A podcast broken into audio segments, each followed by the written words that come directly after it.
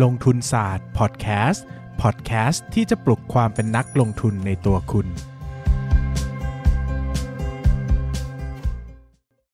สวัสดีครับ ยินดีต้อนรับเข้าสู่รายการลงทุนศาสตร์พอดแคสต์รายการที่จะชวนทุกคนมาพัฒนาความรู้ด้านการเงินและการลงทุนไปด้วยกัน ก่อนอื่นนะครับที่จะเข้าเนื้อหานะก็ต้องมีช่วงขิงของผมก่อนนะช่วงโฆษณาขายของก่อนนะครับ ก็ ไม่ได้ขายของหรอกอวดเดี๋ยวใช้คำว่าอวดนะครับ ก็หนังสือจบจนสิ้นแสงแดงดาวนะครับ ที่หลายคนน่าจะได้ฟังผมขายจนเบื่อเลยนะในพอดแคสต์เนี่ยในช่วงหนึ่งนะครับ ก็ตอนนี้ได้เข้ารอบนะครับ longlist นะครับก็คือรอบคัดเลือกรอบแรกนะครับ ของรางวัลซีไรต์ award ปี 2021 นี้นะครับ ก็ดีใจมากๆนะครับ ผู้ก็ดีใจมากๆนะเขียนหนังสือมา 3 ปีนะครับ ปีนี้เข้ารอบซีไรต์นะครับ ก็ไม่รู้ว่าจะได้ไปได้ไกลถึงไหนนะครับ แต่ก็ อย่างนี้อย่างนี้คือมันเขียนหนังสือมาก็อยากให้คนอ่านนั่นแหละนะครับ ก็อยากเชิญชวนทุกคนนะครับ ไปอ่านหนังสือเล่มนี้กันเนาะก็จริง ๆ แล้ว สำหรับผมเนี่ยผมอยากให้คนอ่านมากๆครับผมเขียนมาผมอยากให้คนอ่านเนาะก็หนังสือชื่อว่าจวบจนสิ้นแสงแดงดาวนะครับก็เสิร์ชใน Google ได้เลยนะครับใน s h อ p e e มีหมดนะครับจวบจนสิ้นแสงแดงดาวนะครับหรือว่าเสิร์ชชื่อผมก็ได้นะครับกิติศักดิ์คงคา ก็จะมีหนังสือที่ผมเขียนขึ้นมาเต็มไปหมดเลยนะครับหรือว่าจะเข้าไปที่เว็บไซต์ผมก็ได้นะครับ13357 co นะครับข้างในก็มีหนังสือที่ผมเขียนทุกเล่มเลยนะครับจากทุกสำนักพิมพ์นะครับ วันนี้เรามาชวนคุยกันด้วยเรื่องที่บอกว่า โรงพยาบาลเนี่ยควรจะมี PE สูงจริงหรือเปล่านะครับ ก็หลายคนก็เคยถามผมนะถามผมมาแล้วก็ผมก็เอาจริงๆแล้วใครติดตามผมเนี่ยนะก็จะรู้ว่าผมเป็นโรงพยาบาลเลเวอร์มากนะครับชอบพูดโรงพยาบาลเป็นการส่วนตัวนะครับ อาจจะเรียนมาด้วยการแพทย์ด้วย มันก็มีไบแอสมีอคติบางอย่าง ที่จะชอบกลุ่มนี้เข้าใจกลุ่มนี้เป็นพิเศษนะครับ ก็ หลายคนก็สงสัยว่าทำไมหุ้นโรงพยาบาลมัน PE สูงจังเลยพี่นะ PE 40 บางช่วงขึ้นไปถึง 60 70 นะครับทำไมมันดีขนาดนั้นเลยหรอนะครับ ก็ผมขอเล่าประวัติศาสตร์ของหุ้นโรงพยาบาลให้ฟังก่อนแล้วกันนะครับ จริงๆ หุ้นโรงพยาบาลเนี่ยไม่ได้เป็นหุ้นที่มีความน่าสนใจเป็นพิเศษมาแต่ไหนแต่ไรในตลาดหุ้นนี้นะครับ หมายความว่ามันเพิ่งได้รับความนิยมมาเมื่อ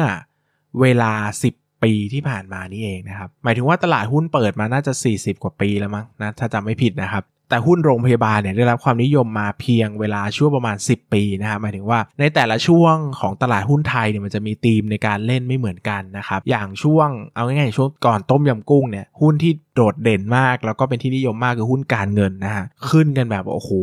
ขึ้นไม่หยุดนะที่ดัชนีขึ้นไปพันเนะครับก็เป็นหุ้นการเงินเนอะ ถัดจากต้มยำกุ้งมานะฮะเจอลอยตัวค่าเงินบาทนะครับ หุ้นที่เป็นธีมการเล่นหลักเลยก็คือหุ้นส่งออกนะครับเพราะว่าหุ้นส่งออกได้กำไรเยอะมาก หมายถึงว่าได้ได้ผลประโยชน์เยอะมากจากการลอยตัวค่าเงินบาทนะครับ คราวนี้พอมาเป็น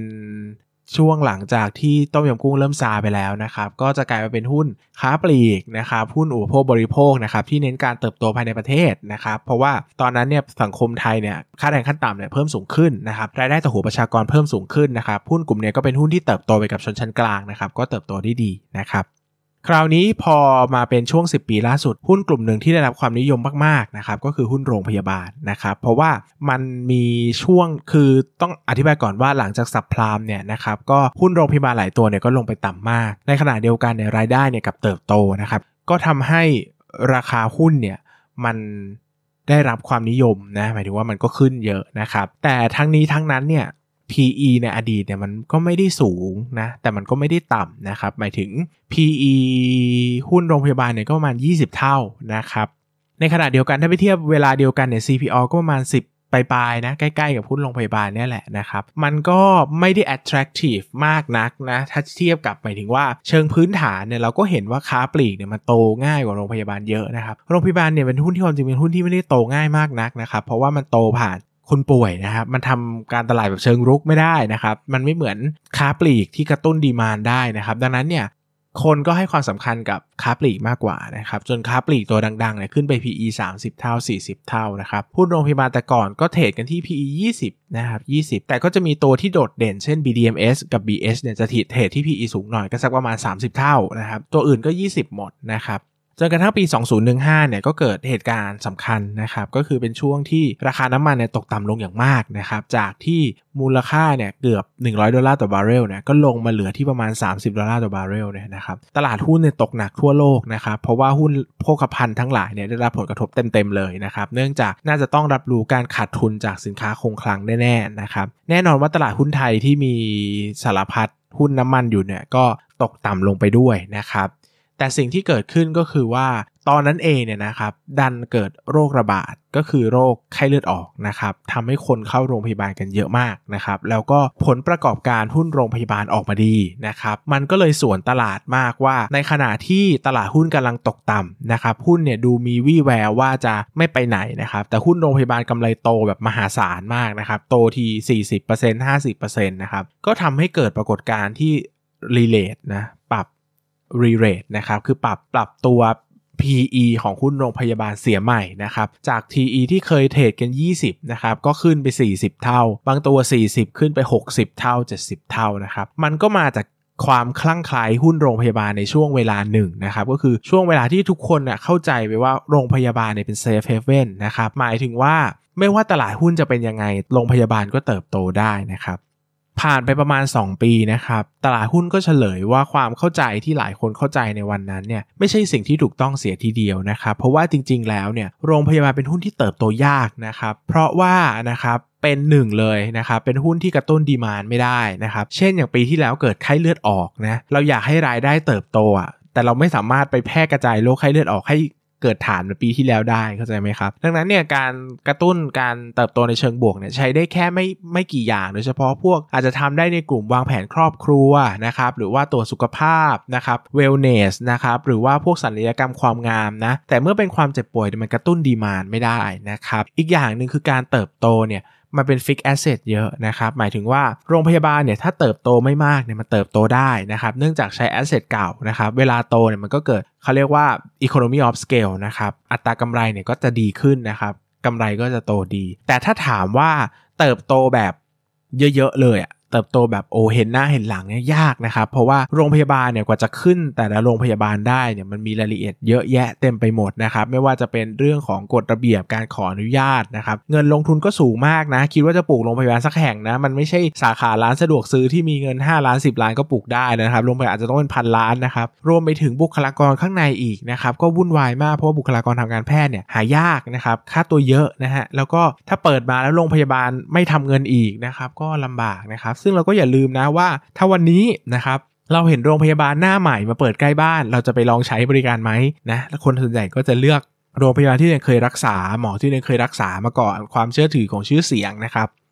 ถ้าไม่ใช่เป็นสาขาถ้าไม่ใช่เป็นอะไรเงี้ยโอกาสที่จะแบบโอ้โห เปิดแล้วมีคนเข้าเยอะแยะตั้งแต่วันแรกเนี่ยก็ไม่ง่ายนะครับ ดังนั้นเนี่ยหุ้นโรงพยาบาลจริงๆ แล้วเนี่ยไม่ใช่หุ้นที่เติบโตง่ายเลยนะครับพูดกันตรงๆนะด้วยโครงสร้างสินทรัพย์ที่ใช้ในการทำเงินนะครับหรือโครงสร้างลักษณะอุตสาหกรรม ลักษณะตลาดนะครับเพียงแต่หุ้นกลุ่มนี้นะครับก็ ถูกเข้าใจไปว่านะครับว่าความเจ็บป่วยเป็นสิ่งที่หลีกเลี่ยงไม่ได้นะครับหลีกเลี่ยงไม่ได้ ตลาดหุ้นจะเป็นยังไงเศรษฐกิจเป็นจะเป็นยังไง แต่คนป่วยก็ต้องเข้าโรงพยาบาลถูกต้องไหมอันนี้หลายสิ่งที่คนคิดเนอะแต่สิ่งที่จะบอกก็คือว่ามันก็ไม่ใช่แบบนั้นเสมอไปนะครับเราลองคิดถึงตัวเองอะวันนี้ถ้าเราไม่มีเงินเลยอะเราไม่มีเงินเลยนะ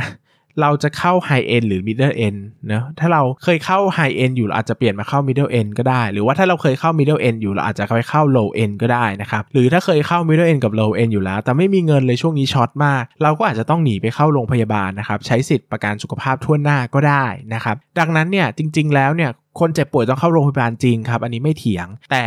โรงพยาบาลมันเลือกได้ไง มันไม่ได้มีแค่โรงพยาบาลที่อยู่ในตลาดหลักทรัพย์ แล้วก็ไม่ได้มีแค่โรงพยาบาลเดียวหมายถึงว่า เราไม่ได้ถูกแปะชื่อไว้ว่าถ้าเราป่วยเราจะต้องเข้าโรงพยาบาลนี้เสมอนะครับดังนั้นเนี่ยมันก็เกิดการบิดเบือนของดีมานได้ที่อาจจะไปที่อื่นอะไรเงี้ยนะครับดังนั้นเนี่ยโรงพยาบาลก็ได้รับผลกระทบจากสภาพเศรษฐกิจอยู่ดีครับเนาะยังไงก็ตามเนี่ยมันก็หนีไม่พ้นนะครับ มันไม่ใช่เขื่อนนะไม่แบบมันมันไม่ใช่ปะปาไฟฟ้าที่โอ้โห มัน ปรับปาไฟฟ้าก็ยังได้ผลแต่ได้ผลน้อยกว่าเยอะนะครับ ถ้าเทียบกับโรงพยาบาลแล้วผมว่านี้มันชัดเจนกว่ามากนะครับ ถามว่าโรงพยาบาลควรจะมี PE สูงไหมเนาะสำหรับผมก็คิดว่าถ้าเป็นโรงพยาบาลที่ไม่ได้เก่งมากเนี่ย PE สักประมาณ 20 เท่าก็สมเหตุสมผลนะนะครับส่วนโรงพยาบาลเก่งๆอัตราการทำกำไรดีๆ มีความแข็งแกร่งสูงๆเนี่ยผมคิดว่าสัก 25 เท่านะประมาณนี้บวกลบเนี่ยก็กำลังดูเป็นตัวเลขที่เหมาะสมนะครับอันนี้เป็นความคิดเห็นส่วนตัวเนาะ แต่ละในช่วงเวลามันก็จะมีตลาดที่ดีมากแล้วก็แย่มากนะครับ บางช่วง PE โรงพยาบาลก็สูงมาก บางช่วง PE โรงพยาบาลก็ต่ำมากนะครับ ในวงเล็บถ้าเทียบกับกำไรปกติเนาะดังนั้นอันนี้เราก็ต้องมีวิจารณญาณและใช้ในการตัดสินใจกันด้วยตัวเองนะครับ วันนี้ผมก็แบ่งปันความคิดเห็นข้อมูลต่างๆ ให้ฟังแล้วกันว่าเออในมุมมองความคิดเห็นของผมอะโรงพยาบาลมันเป็นยังไง แล้วก็มันสมควรจะรับ PE สูงจริงๆไหมนะครับ ซึ่งก็อย่างที่บอกนะครับว่า ก็อาจจะสูงกว่าหุ้นทั่วไป แต่ก็ไม่ได้สูงมากอย่างที่ในอดีตเคยเป็นมานะครับ อย่าลืมนะครับก็ทิ้งทวนไปด้วยจบจนสิ้นแสงแดงดาวนะครับ ใครสนใจนะครับสามารถหาซื้อได้ที่เว็บ 13357.co นะครับ หรือว่าเสิร์ช Google ได้เลยนะครับจวบจนสิ้นแสงแดงดาวครับสำหรับวันนี้ขอบคุณทุกคนมากครับ สวัสดีครับ อย่าลืมกดติดตามลงทุนศาสตร์ในช่องทาง podcast player ที่คุณใช้ แล้วกลับมาปลุกความเป็นนักลงทุนกันใหม่ในลงทุนศาสตร์พอดแคสต์